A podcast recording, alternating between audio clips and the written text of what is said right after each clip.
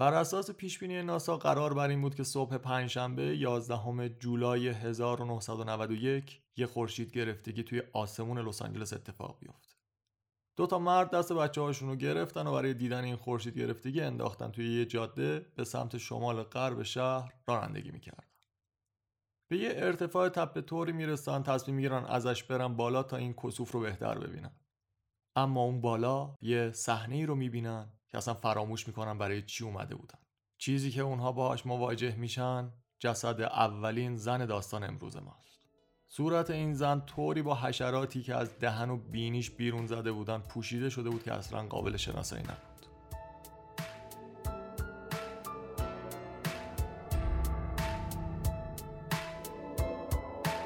سلام. من شهاب جعفری اینجا پادکست جنون به وقت میانه مهر ماه 99 این سومین و آخرین قسمت از سه‌گانه هتل سیسیل با عنوان شاعر وین.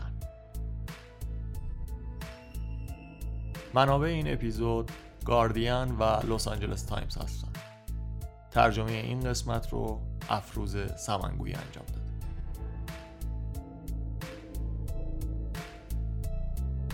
لازم یادآوری بکنم که این قسمت هم مثل اکثر قسمت های پادکست جنون برای بچه ها مناسب نیست. رسیدیم تا جایی که جسد یه زن بالای تپه پیدا میشه. صورت این زن رو به آسمونه و چیزی که به وضوح دیده می‌شد این بود که تیشرت زن تا شونه هاش بالا کشیده شده بود و لباس زیرش هم دور گردنش محکم گره خورده فورا با پلیس تماس گرفته میشه. پلیس میاد و بلافاصله کارهای تشخیص هویت رو انجام میدن. بر اساس اثر انگشت زن مقتول شری لانگ شناسایی میشه. بررسی های پزشکی قانونی هم مدت زمان قتل و چیزی حدود 4 تا 8 روز پیش تخمین می‌زنه. و بعدش مشخص میشه که مقتول برای گذرون زندگی خودش روسپیگری می‌کرده. حالا به موازات این پرونده قتلی که براتون گفتم اون موقع یه سری های دیگه هم توی لس آنجلس داشت اتفاق میافتاد که کاراگاه فرد میلر سرپرستی این پرونده ها رو به عهده داشت.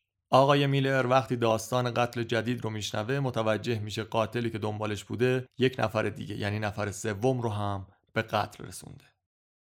اولین پرونده از این سری قتل ها که به میلر سپرده شده بود برمیگشت به 20 روز قبل شب 19 جون 1991 مقتول شانون اکسلی 20 ساله که از قرار معلوم اون هم روسپی بوده. شانون سر شب با پدرش تماس می‌گیره و میگه که می‌خواد به زندگیش سر و سامونی بده. آخرای شب هم آخرین مشتریش میاد سوارش می‌کنه. به سمت شهر توی مسیر رودخونه لس آنجلس میرونن تا به یه ساختمون متروکه می‌رسن که دورشون رو درختای بلند اوکالیپتوس پوشونده بودن. به نظر می‌رسه که قاتل مقتول رو جایی برده که هر چقدر هم فریاد می‌زد هیچ کس نمی‌تونه صداش رو بشنوه. میرن سمت زمین خالی که پشت ساختمون بود و فردای اون شب جنازه شانون اکسلی در حالی که با لباس زیر خودش خفه شده بود پشت ساختمون پیدا میشه.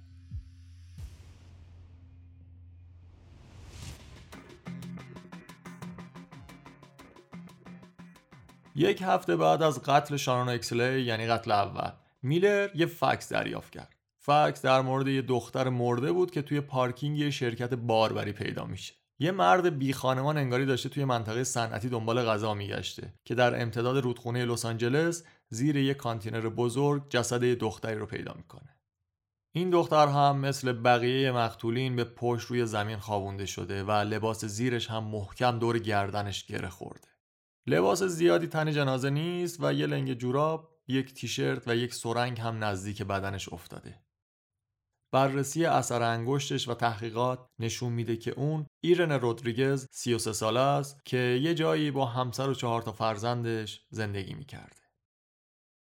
16 جولای 91 یعنی 5 روز بعد از خورشید گرفتگی سه تا لباس زیر زنونه توی کیسه های کاغذی قهوه‌ای تحویل آزمایشگاه جرم شناسی لس آنجلس میشه.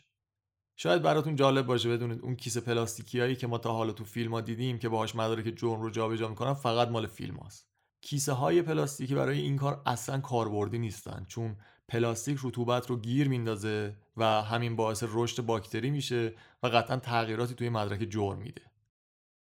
خب اینم از این حالا بسته می‌رسه به دست خانم دکتر لین هرولد این خانم دکتر توی آزمایشگاه جرم و جنایت کلانتری شهر لس آنجلس آموزش دیده. یکی از شلوغترین آزمایشگاه های آسیب شناسی پزشکی قانونی دنیا که هر سال حدود هزار تا پرونده قتل می اومدن زیر دستش. قربانی های خیلی زیادی هم دیده بوده که با اشیاء مختلفی بسته یا خفه شده بودن. از انواع نوار و تناب و سیم بکسل بگیرین تا سیم تلفن. اما مدعی بود که حتی یک نمونه شبیه اینو که با سینه بند زنونه خفه شده باشن رو تا به حال ندیده. خب خلاصه داستان تا حالا اینطوری میشه که قاتل سه بار توی لس آنجلس توی یه دوره تقریبا دو هفته ای آدم می‌کشه. بین قتل اول و دوم نه روز فاصله میفته و بین قتل دوم و سوم حدود یک هفته. قتل و قاتل های زنجیری در نوع خودشون پدیده نادری هستن. توی دهه 1980 FBI میاد یه آماری رو منتشر می‌کنه. میگه که توی هر لحظه حدود 35 نفر توی آمریکا هستن که مرتکب قتل شدن اما هنوز بازداشت نشدن. البته که جمعیت آمریکا توی دهه 80 240 میلیون نفر بود. الان که این اپیزود داره ضبط میشه حدود 331 میلیون نفره. این آمار چی میگه؟ میگه که توی آن واحد حدود 35 تا قاتل فراری وجود دارن. البته این آمار برای آمریکاست. کشورهایی که جمعیت کمتری دارن مثل اتریش ممکنه برای دهه ها حتی یک قاتل فراری و آزاد رو هم تجربه نکنن. حالا چرا اتریش؟ چون قرار با هم بریم به وین پای تخت موسیقی کلاسیک جهان.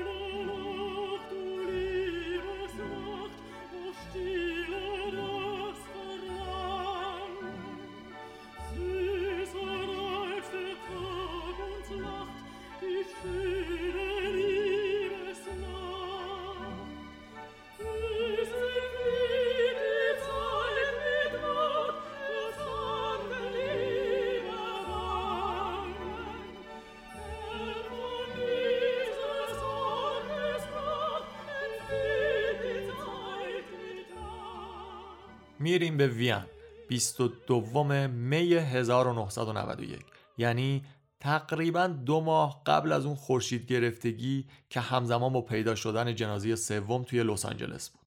یه افسر بخش جنایی اداره پلیس وین به اسم ارنست گایگر توی دفترش در حال خوندن تیتر صفحه اول روزنامه کوریر بود. یک روسبی در وین به قتل رسید و سه زن دیگر هم بدون هیچ ردی گم شدند. گایگر افسر مسئول این پرونده توی وین بود. چهار تا زن در طول یک ماه از Red Light District ناپدید شده بودند. همون منطقه چراغ قرمز که در واقع محل کسب و کار روسبی ها بود. دو ماه قبل از پیدا شدن آخرین جنازه توی لس آنجلس توی اتریش اولین جسد 20 می توی جنگل های اطراف وین که اسم جنگلش وین Woods بود پیدا میشه. پس چی شد؟ رفتیم دو ماه قبل از اتفاقاتی که توی لس آنجلس افتاده بودن. یه مرد بازنشسته توی جنگل های اطراف وین توی چمنزار راه می‌رفته. اول متوجه یه بوی بد و عجیب میشه. با چوب دستیش کف جنگل ما بین کنده ها و برگ ها رو میگرده که نوک چوبش به یه چیز نرم می‌خوره. یه جسد در حال پوسیدن. بدن یک زن جوان که برهنه اونجا افتاده روی زمین دراز کشیده بود. با صورتی به سمت پایین که پاهاش از همدیگه باز شده بودن. به نظر می رسید که بدنش در حال ذوب شدن و تبدیل شدن به کود کف جنگل بود. روباها گوشت پای راستش رو جویده بودن. قاتلش انگاری با یه ترتیبی جسدش رو روی زمین چیده بود. کالوت شکافی بعدها تایید کرد که اون بر اثر خفگی با جوراب شلواری خودش به قتل رسیده. شناسایی این قربانی خیلی طول نکشید. کافی بود پلیس به لیست گم شده های نگاهی بندازه. شوهرش ماه قبل یه گزارش گم شده ارائه کرده بود. قربانی سابین مویتسی 25 ساله که توی یک نونوایی فروشنده بود و گهگاهی هم به عنوان فاحشه مخفی کار می‌کرد که البته اینو شوهرش هم نمی‌دونست. حالا چرا میگیم فاحشه مخفی چون اسمش توی دفتر بهداشت ثبت نشده بود. چون روسبی ها توی وین ملزم هستن که یه سری مراحل قانون رو حتما باید رد بکنن. این زن به هروئین هم معتاد شده بود و دستمزدش توی نونوایی کفاف هزینه هاش رو نمی‌داد. حدود ساعت 11 شب 16 آوریل آخرین شبی که دیده شده از دوستش نزدیک ایستگاه قطار جدا میشه و جسدش پنج هفته بعد پیدا شد. وضعیت پوسیدگی جنازه نشون می‌داد که مدت خیلی زیادی از مرگش گذشته.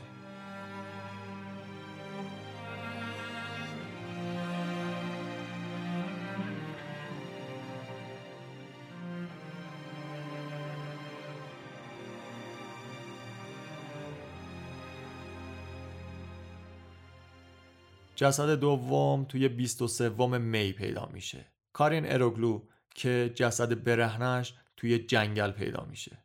اون توی شب هفتم می از پاتوق کاسبی خودش توی منطقه چراغ قرمز شهر ناپدید میشه. جسدش یه جایی توی جنگل لای بیشه درختای سنوبر با فاصله خیلی زیاد از نزدیکترین جاده دراز کشیده بود. به احتمال زیاد قاتلشون رو مجبور کرده بود تا با پای خودش قتلگاه خودش راه بره. همون جایی که جسدش بعدها همونجا پیدا شد. آسیب هایی به صورتش نشون می‌داد که قبل از مرگش کسی اون رو کتک زده بود. اون هم با خفه شدن به وسیله جوراب شلواری خودش به قتل رسیده بود. خب گفتیم پرونده قتلا توی وین دست افسری بود به اسم ارنست گایگر. توی لس آنجلس کاراگاه میلر مسئول این پرونده ها بود. تجربه گایر توی پرونده های قتل و سر و کله زدن با قاتلا نسبت به یه پلیس کلان شهر آمریکایی مثل میلر خیلی خیلی کم بود. اون یه وکیل توی بخش حقوقی اداره پلیس وین بود که توی 36 سالگی تازه به عنوان رئیس اداره قتل وین منصوب شده بود. توی سال 91 وین یه شهر آروم با کافه های باحالش و موسیقی کلاسیک بود که البته هنوزم هم اینطوریه. یکی از تمیزترین و امنترین شهرهای جهان. در حالی که فحشا یه شغل پرخطر توی اکثر شهرهای دنیاست توی وین نرخ قتل بین روسپی ها بیشتر از نرخ قتل عمومی نیست. یعنی یه روسپی همونقدر توی خطر قتله که یه آدم با شغل معمولی تر ولی حالا توی بهار سال 91 همه چیز تغییر کرده. یعنی از وقتی که قاتل وین وودز اسمی که مطبوعات اتریش به قاتل داده بودن شروع کرده بود و همه توجه ها رو به خودش جلب کرده بود. روزها و هفته ها بعد از کشف اولین جسد کاراگاه ها و مامورای پلیس ساعت ها صرف صحبت با روسپی ها می‌کردن و ازشون می‌خواستن اگر مشتری یا مشتری های خشن یا منحرفی داشتن اونا رو توصیف بکنن و خود پلیس هم سعی می‌کرد که اون مشتری ها رو ردیابی بکنن از اون طرف بستگان این زنها توی سکوت و دور از پوشش رسانه ها مشغول عزاداری واسه عزیزاشون بودن. زنهایی که به قتل رسیده یا گم شدن مثل اکثر روسپی های دیگه ارتباط چندانی با خانواده هاشون نداشتن یا اینکه اصلا توی پرورشگاه بزرگ شده بودن و خانواده ای نداشتن. هیچ کس جلو نمی اومد تا در مورد اونها صحبت بکنه. بجز رودولف شوهر رژینایی که هنوز گم شده بود. رژینا توی یه پرورشگاه بزرگ شده بود و شغلای مختلفی هم تجربه کرده بود که عمدتا خدمتکاری بودن. به گفته شوهرش دو سال بعد از ملاقات با رژینا متوجه میشه که اون می‌تونه پول خیلی بیشتری در بیاره. اونا صاحب یه بچه میشن و ازدواج می‌کنن.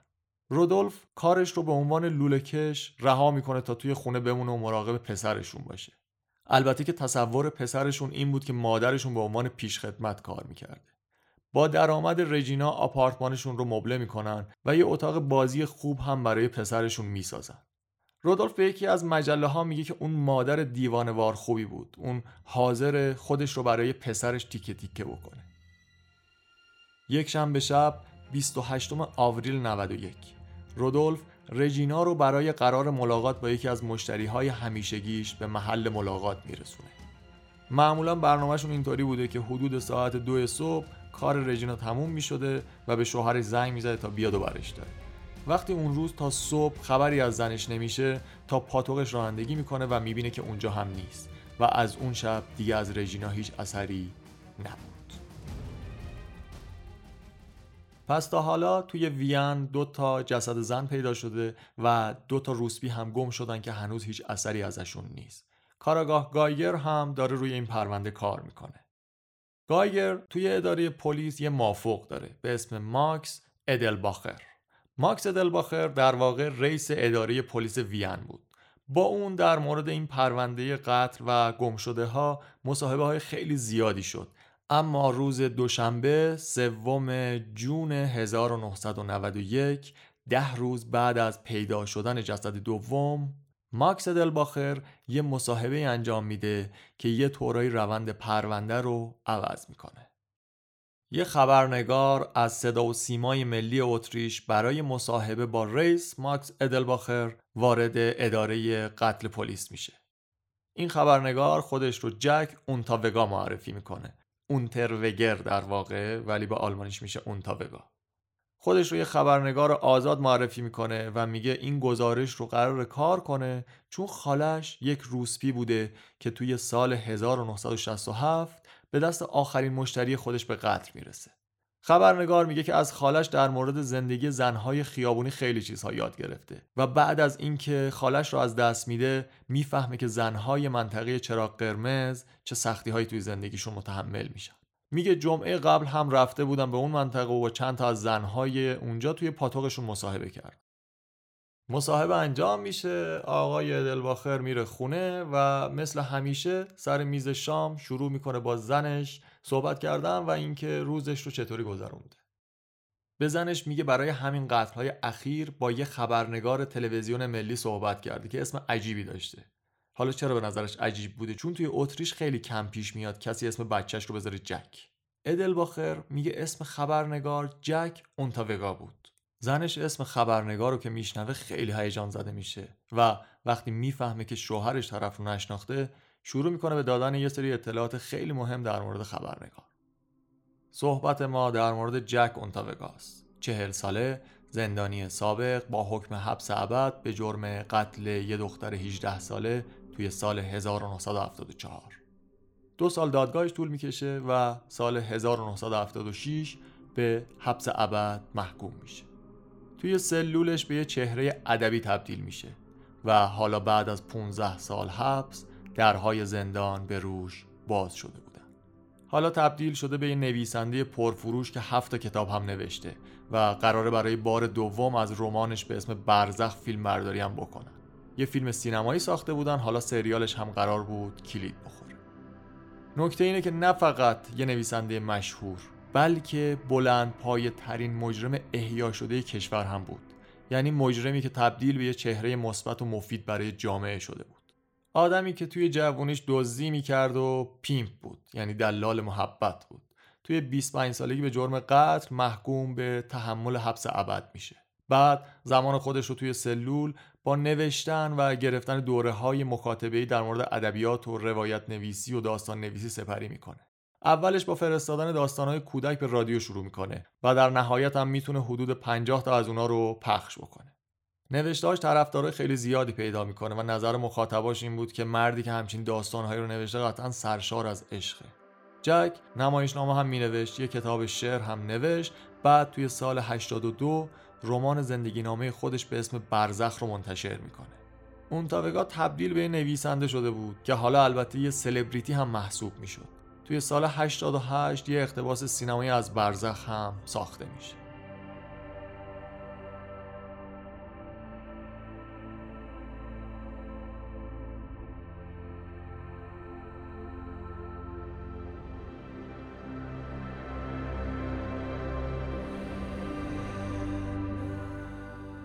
مادر جک دختر روستایی به اسم ترسیا اونتاوگا بود. اواخر نوجوانیش خونه رو ترک می‌کنه و به عنوان گارسون و پیشخدمت یه می‌خونه کار می‌کرده. گهگاهی با سربازهای آمریکایی هم رابطه جنسی برقرار می‌کرد. در نهایت ترسیا باردار میشه و حین بارداری برای یه مدت کوتاهی هم به جرم کلاهبرداری زندانی میشه. چند هفته قبل از به دنیا آمدن جک البته آزاد میشه. و نوزاد رو به اسم پدر قایب خودش اسمگذاری می‌کنه. ادعا می‌کنه که یک سرباز آمریکایی به اسم جک بکر بوده که همدیگر رو توی ایتالیا ملاقات کرده بودن.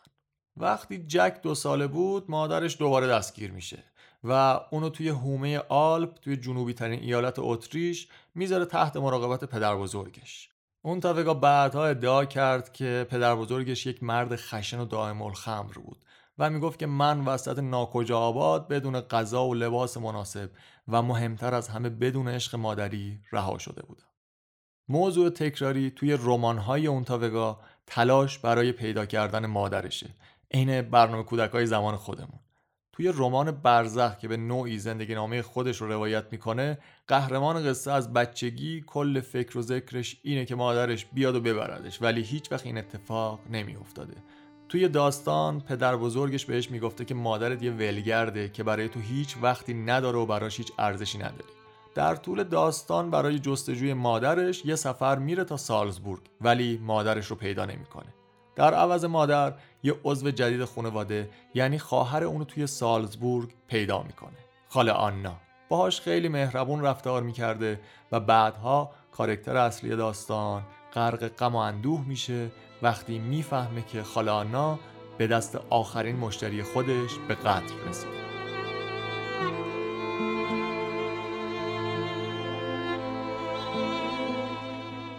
جک وقتی که زندان بوده توی سالن زندان یه بار یه همایش برگزار میشه که چند تا از هنرمندا و روشنفکرا و چند تا از مقامات دولتی و به قول بلندپایه هم اونجا بودن. اون تاوگا اونجا یه بخشی از نوشته های خودش رو براشون می‌خونه که با استقبال هم مواجه میشه. همین میشه شروعی که باعث میشه بعدها بهش اجازه بدن تا بره به سالن اصلی تئاتر وین. توی اولین نمایشنامه از نمایشنامه های خودش به اسم زندان ایستگاه آخر کنار مردم میشینه. این آدم روز به روز محبوبتر می شده و از یه قاتل که توی جوونیش یه دختر 18 ساله رو بعد از شکنجه کردن کشته حالا تبدیل میشه به یه هنرمند محبوب مردمی. یه مرد ریز پیزه و ظریف با ویژگی های احساسی و لطیف خودش که توی دل اکثر آدم ها به خصوص توی دل زنها حسابی جا باز می‌کرده. خیلی از زنها که نوشته هاشو خونده بودن و باهاش معاشرت کرده بودن اونو شبیه یه پسر بچه کوچیک توصیف می‌کردن. کمپینی برای آزاد کردن جک اونتاوگا راه اندازی میشه.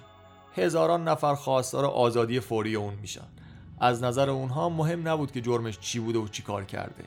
جک حالا اثبات این نکته بود که هنر می‌تونه هر روح شکنجه شده رو التیام بده و اون حالا باید آزاد بشه. حالا جک کلی طرفدار و هواخواه پیدا کرده بود. مدافعینی که می‌گفتن جک اونها رو به یاد مجرم و نویسنده فرانسوی ژان ژنه میندازه. اونها به این باور داشتن که نوشتن داستان زندگیش باعث شده که به یه خودشناسی و یه سفر قهرمانی به درون خودش منجر بشه و باعث متحول شدنش شده. اینم داخل پرانتز باید بگم که ژانژنه نویسنده فرانسویه که اوایل قرن بیستم و اتفاقا اونم از یه مادر روسپی به دنیا میاد. قبل از نویسندگی یه ولگرد و خرد مجرم بوده که مثلا لباس زنونه میپوشیده شبها توی پاریس برای ارزای قرائز خاص جنسی خودش پرسه می‌زده دزدی و کلاهبرداری هم تو عقبش بوده و بعدها جزو یکی از بهترین نمایشنامه نویس های ژانر ابزورد میشه. بگذریم. توی جلسه آزادی مشروط جک اونتاوگا وکیلش همون بیانیه که خیلی از مردم عادی و حتی چند تا از نویسنده ها و هنرمندای اتریش امضاش کرده بودن رو به دادگاه ارائه می‌کنه. اسمای خیلی کت هم به کمپین آزادیش اضافه شده بودن و با امضای این بیانیه ازش حمایت کردن. مثلا دو تا از برنده های نوبل ادبیات یعنی گونترگراس و یلنیک این بیانیه رو امضا کرده بودن. یلنیک که وقتی یه بار نظرش رو ازش پرسیدن گفت که شدیدا تحت تاثیر وضوح و کیفیت عالی ادبی اونتوگا قرار گرفته. وقتی که کودکی خودش رو توصیف می‌کرده یه لذت زاید الوصفی برده. و آخر این بیانیه یک جمله نوشته شده بود. عدالت اتریش با پرونده جک اونتوگا سنجیده خواهد شد. در نهایت بعد از کلی کش و قوس 23 می 1990 بعد از 15 سال و چهار ماه زندان بالاخره آزاد میشه. از زندان میاد بیرون و اون موقع نزدیک چهل سالش بود. مجله های مختلف ویژگی های مختلفی رو از شخصیتش نشون می‌دادن. بعضی رسانه ها اونو به عنوان یه مرد جذاب و شیکپوش تصویر می‌کردن. بعضی هم به عنوان یه مجرم سابق که اکثر اوقات شلوار جین میپوشه و بدنش پر از خالکوبی هاییه که یادگار زندانه. خب این زندگی نامه مختصر از جکونت وگا رو داشته باشیم. حالا برمیگردیم سر داستان قتل روسبی های لس آنجلس و البته وین.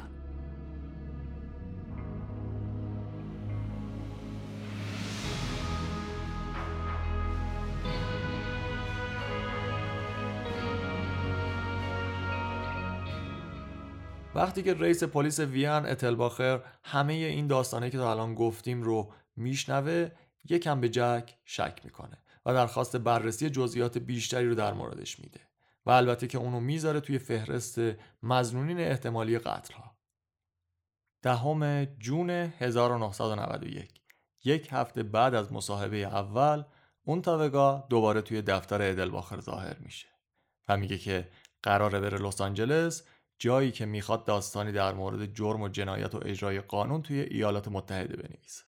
اون میگه که می‌خواد اونجا با چند تا از افسرهای پلیس ملاقات بکنه و شاید باهاشون سوار ماشین پلیس بشه و گشت هم بزنه. از ادلباخر می‌پرسه که توی پلیس لس آنجلس آشنایی داره یا نه؟ و در نهایت میره به لس آنجلس و هتل سیسیل. توی طبقه هفتم هتل سیسیل یه اتاق می‌گیره. هتل سیسیل اقلا از دو نظر براش مناسبه. اولا که منطقه محبوب برای بودن کنار روسبی هاست. و ثانیا اینکه نزدیک به مقر اداره پلیس مرکزی شهر. زمان اقامتش توی لس آنجلس دیوانوار مشتاق برای ملاقات با چارلز بوکوفسکیه نویسنده محبوب آمریکایی. چند روز بعد از ورود به لس آنجلس میره یه نقشه می‌خره. از این نقشه هایی که توش خونه های سلبریتی هالیوود علامت گذاری شدن. از این نقشه برای پاپاراتی و توریست ها توی آمریکا استفاده میشه که بهش میگن استارز هومز مپ مثلا می‌خواد بره خونه چر خواننده معروف و باهاش مصاحبه بکنه که تا دم در میره بیخیال میشه. خونه چند تا سلبریتی دیگه هم میره که قبولش نمی‌کنن. و در نهایت میره پیش یه فیلمساز اتریشی به اسم رابرت دورنهل. و اونجا به کارگردان پیشنهاد همکاری میده که بیا و شرح حال خود من رو به عنوان یه فیلم بلند بسازیم. اونا یه صحبت طولانی می‌کنن و اون تروگه در نهایت حس می‌کنه که دورنهلم هیچ علاقه به ساخت فیلم در موردش نداره. و در نهایت اون لس آنجلس رو ترک می‌کنه بدون دیدن بوکوفسکی و بستن هیچ قراردادی برای ساخت فیلمش. توی اتریش چند روز بعد از برگشتن از لس آنجلس با رادیو یه مصاحبه می‌کنه اما توی اون مصاحبه هیچ اشاره‌ای به سفرش به آمریکا نمی‌کنه. دو هفته بعد از برگشتنش میشه چهارم آگوست. جسد روسبی بعدی توی جنگلی اطراف وین پیدا میشه. توی همین حالا احوال اون تا وگا دوباره یه سر میره دفتر اتلباخر رئیس پلیس وین. اونجا اتلباخر بهش میگه که تو جزو یکی از 130 مزنون احتمالی توی پرونده قطرهای زنجیره ای هستی. و اون تا وگا در جوابش میگه که این ایده خیلی چرند و در این حال مزهکه بعد از اون همه سال توی زندان هیچ راهی وجود نداره که من مرتکب این جرم شده باشم. پلیس لس آنجلس و همینطور پلیس وین توی این پرونده ها هیچ پیشرفتی نکرده بودن که یک روز یه فکس به مقر پلیس وین می‌رسه. پلیس شهر گراتس دومین شهر بزرگ اتریش بعد از وین. با پلیس وین تماس می‌گیرن. میگن که در حال تحقیق در مورد قتل دو تا روسپی هستن که قبل از قتل های وین اتفاق افتاده بودن و می‌خوان بدونن که آیا پلیس وین می‌تونه بهشون کمکی بکنه یا نه. پس اینطور که مشخصه انگار اینا یه سلسله قتل هستن که توی سه تا شهر اتفاق افتاده. قبل از همه داستانهایی که تا حالا گفتیم دو تا روسپی توی شهر گراتز اتریش کشته شدن. چند ماه بعد توی وین و بعدش هم توی لس آنجلس چند تا زن به قتل رسیدن. مهمترین سر نخ وقتی رو میشه که یه روسپی 19 ساله به اسم جوانا. میاد و اظهار می‌کنه که چند ماه قبل توی شهر گراتز یه مرد ریز پیزه با یه ام با پلاک شماره W جک وان اونو سوار می‌کنه و از شهر می‌بره بیرون. مرد مجبورش می‌کنه که لباسهاش رو در بیاره و روی شکمش دراز بکشه. بعد مچ دستش رو پشت سرش دستبند می‌زنه و هرچی که این دختر بیشتر درد می‌کشه انگاری مرد لذت بیشتری می‌بره. بعدش هم مرد جوانا رو به گراتس برمیگردونه و رهاش می‌کنه. این اتفاق توی اکتبر 1990 افتاده. یعنی چند روز قبل از به قتل رسیدن اولین نفر از دوتا زن توی گراتس. جوانا از روی یه عکس جک اونتوگا رو به قطعیت شناسایی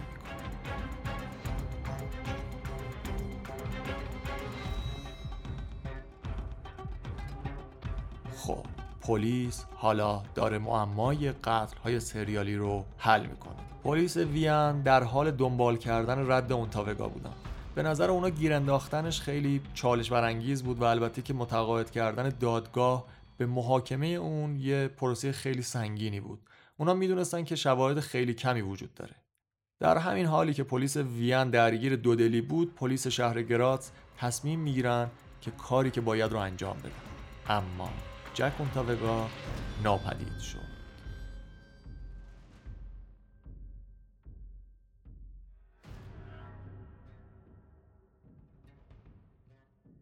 جک اونتاوگا تصمیم می‌گیره که بهتر مدتی رو توی یه شهر بزرگ آمریکایی ناپدید بشه. اونو دوست دخترش بیانکا اول تا نزدیکی پاریس رانندگی می‌کنن و بعدش پرواز به میامه چون سفرشون به میامک خیلی یه دفعه اتفاق میفته مجبور میشن که با گذرنامه های اصلی خودشون فرار بکنن. و همه خرج ها رو هم مجبور میشن با کارت های اعتباریشون پرداخت بکنن. البته که پول خیلی کمی هم می‌تونن با خودشون خارج بکنن.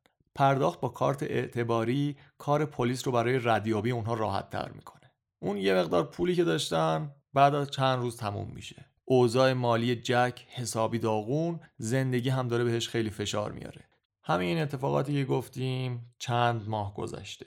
رسیده به 25 فوریه سال 1992 اوضاع مالی جک خیلی داغون بود. زندگی بهش داره فشار میاره. توی همین احوالات با یکی از دوست دخترهای دیگهش توی وین به اسم الیزابت ارتباط می‌گیره. با الیزابت شروع می‌کنه به درد دل کردن و میگه که پولاش تموم شده توی ساحل میخوابه و زندگیش بدون داروی تیرویدش توی خطر بزرگی روز 26 فوریه سال 92 یه اتفاق خیلی بزرگی برای جک میافته. الیزابت تلفنی بهش میگه که رئیسش توی مجله موفقیت حاضر ده هزار تا برای مصاحبه به جک پرداخت بکنه. اون یه پیش پرداخت کوچیک به حسابش حواله می‌کنه و زمان مصاحبه بقیه پول رو پرداخت خواهد کرد. اون طبقه موافقت می‌کنه و بهش شماره حساب رو میده. توی پوست خودش نمی شما فکرشو بکن. از زور بی پولی مجبور باشی کنار ساحل بخوابی بعد یکی بیاد برای چند جمله حرف زدن ده هزار دلار بهتون پرداخت بکنه. انقدر خوشحال میشه که اون روز توی دفترچه خاطراتش می‌نویسه ده هزار تا برای مصاحبه. دیوانوار. اما در واقع اصلا مصاحبه در کار نبود. نقشه ای کشیده بودن که یه جوری گیرش بندازن. کارگاه گایگر به مدیر مجله موفقیت اتریش یه مبلغی داده بود و مدیر مسئول مجله در جواب آدرس جایی که قرار بود پول اونجا واریز بشه رو به کارگاه گایگر میده. روز بعد یعنی 27 فوریه یه تیم از پلیسای آمریکایی توی تراس یه هتل توی خیابون 11 هم توی ساحل میامی نشستن و منتظر تبادل پول توی آمریکا. کل خیابون رو پوشش دادن. منتظر و چشم راه یه مرد اروپایی 1.70 سانتی چهل ساله با پوست روشن که یه خالکوبی هم بالای بازوهاشه. قرار این مرد با دوست دختر خودش بیاد و پول واریزی رو بردارن. وقتی جک و دوست دخترش می‌رسن دم در از همدیگه جدا میشن. دختر در حالی که جک دم در منتظر بوده میره داخل بانک. جک گاهی مراقب بود و اطراف رو میپاییده. وقتی که دختر برمیگرده خیلی آروم شروع می‌کنن به راه رفتن. به اولین پیچ نمی‌رسن که پلیس محاصرهشون می‌کنه و دستگیر میشن.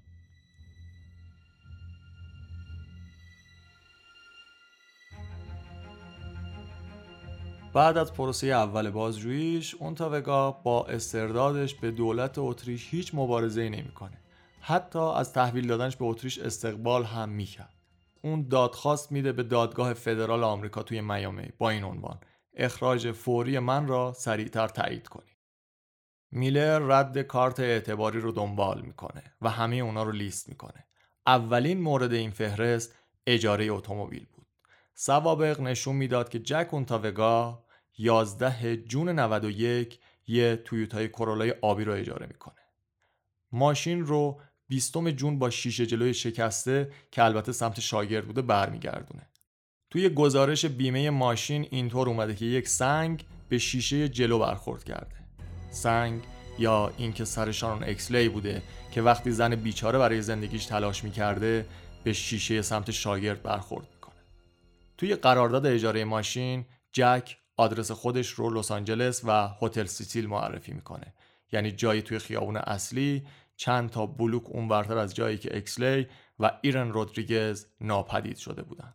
سوابق هتل نشون میدن که ورودش توی تاریخ 11 جون و خروجش هم دوم جولای ثبت شده. یعنی همون روزهایی که قتلهایی توی لس آنجلس اتفاق افتادن.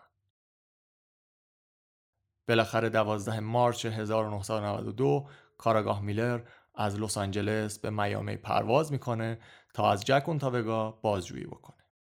پلیس وین قبلش بهش میگه که اون منتظر شماست. ما فکر می‌کنیم که اون بیشتر از عدالت اتریش از عدالت کالیفرنیا میترسه به خصوص اتاق گاز آمریکایی ها. کاراگاه میلر برای بازجویی می‌رسه به بخش بازدید زندان. با همون اولین جمله های بازجویی جک عین یه بچه خیلی کوچولو لوس گریه می‌کرده. که میلر با خودش میگه که اصلا باورم نمیشه که این اون کار رو با زنها می‌کرده. میلر بهش میگه می‌دونم که می‌خوای بری خونه و شانست رو با سیستم عدالت خودتون امتحان کنی ولی ما نمی‌ذاریم این کارو بکنی. ما تو رو با خودمون می‌بریم کالیفرنیا و به جرم قتل دخترهامون محاکمه می‌کنیم و احتمالا هم که می‌دونیم ما توی کالیفرنیا مجازات اعدام هم داریم. اون تا وگا باز بیشتر میترسه بیشتر گریه می‌کنه و میگه چی می‌خوای بدونی؟ میلر بهش میگه می‌خوام بدونم که هدفت از سفر به لس آنجلس چی بود کجاها رفتی کیا رو دیدی؟ و در نهایت هم ازش می‌پرسه که اما مهمتر از همه می‌خوام بدونم که چرا اون لباسهای افتضاح رو پوشیده بودی. و اون توگه لحظه فکر می‌کنه بعدش دوباره گریه می‌کنه و میگه تو از لباس گاوچرون من خوشت نمیومد؟ و میلر میگه نه به هیچ عنوان. من اهل تگزاسم من اون آشغال رو نمیپوشم. نکتهش اینه که جک اونتاوگا چند روزی که توی آمریکا بود عین احمقا لباس گاوچرونی میپوشید. عکساشو می‌ذاریم توی اینستاگرام پادکست که می‌تونیم ببینیم. اون تا روی صندلیش لم میده و اینطوری میگه. میگه من به لس آنجلس رفتم تا داستانهایی در مورد روسپی ها و افراد بی خانمان بنویسم. و شروع می‌کنه اعترافات کاملی از فعالیتاش توی لس آنجلس به کارگاه میلر میده. و اینجاست که میلر تحت تاثیر دقیق بودن حافظش قرار می‌گیره. بعد جک ادامه میده. میگه در حالی که من توی لس آنجلس بودم با منشی هتل سیسیل یه دختری بود به اسم کارولینا قرار میذاشتم. من با سه تای دیگه هم قرار گذاشتم. یه سفید پوست و دوتا لاتین. من کسی رو توی لس آنجلس نکشتم. یعنی در نهایت اعتراف نمی‌کنه به قتل ها پلیس اتریش می‌دونست که اگه اونتاوگا توی آمریکا به اعدام محکوم بشه دیگه رسانه های اتریش قابل کنترل نبودن. قطعا همین هم می‌شد دیگه. آدمی که برای حبس ابدش این همه سر و صدا به پا کرده بود برای اعدامش دیگه ببین چی می‌شد. اما از یه طرف هم از نظر قانونی می‌دونستن که این اتفاق نمیافته. چون به لحاظ قوانین بین المللی تا 90 روز می‌تونستن توی آمریکا نگهش دارن. و توی این 90 روز هم قطعا نتیجه آزمایش های دی ای به دست پلیس و سیستم قضایی آمریکا نمی‌رسید. 90 روز نگهش میدارن جواب آزمایش نمیاد و در نهایت توی 28 می 1992 جک اونتاوگا وارد فرودگاه وین میشه. وقتی داره از هواپیما پیاده میشه دو تا مارشال آمریکایی هم اسکورتش می‌کردن. در ظاهر که خیلی آروم به نظر می رسید انگار که مثلا تازه از تعطیلات توی فلوریدا برگشته.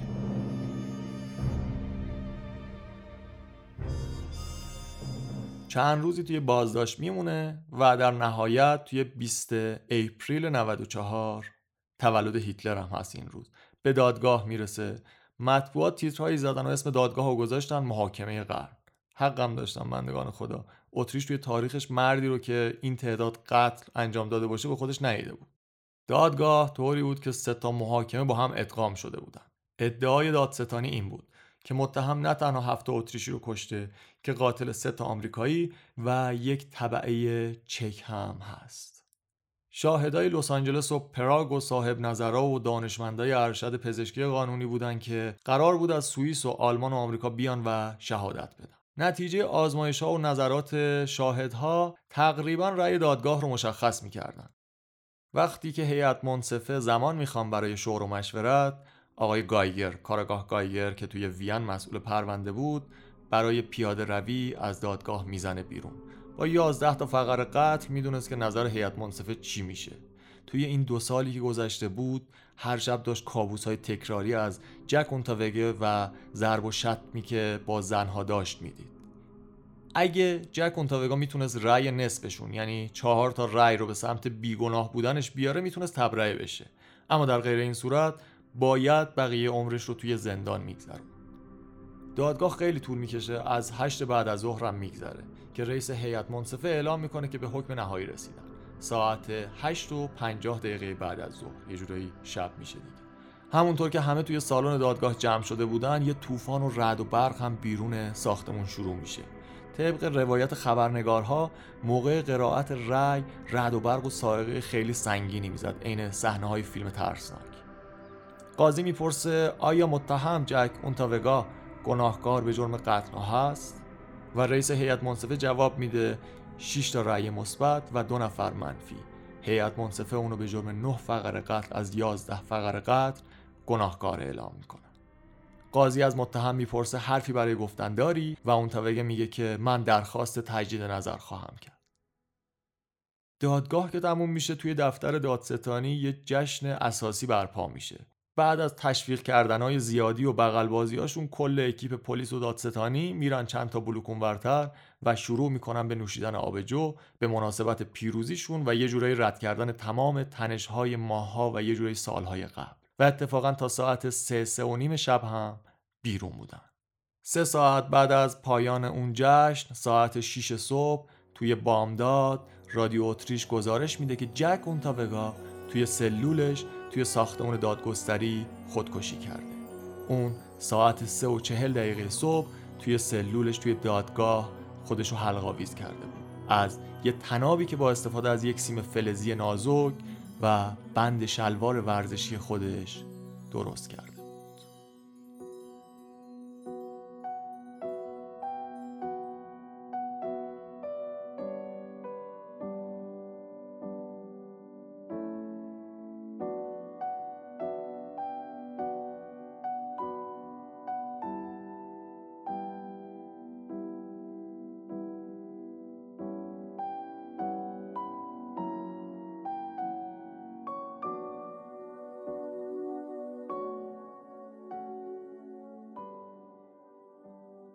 این سومین و آخرین اپیزود از سه‌گانه هتل سیسیل بود که شنیدین امیدوارم که لذت برده باشید. خیلی خوشحال میشیم که ما رو توی اپلیکیشن های پادکست و پادگیر مثل Castbox، Spotify، Apple Podcast، Google Podcast و و و پیدا بکنید subscribe بکنید که اگر اپیزود جدیدی منتشر شد با خبر بشید. ممنون.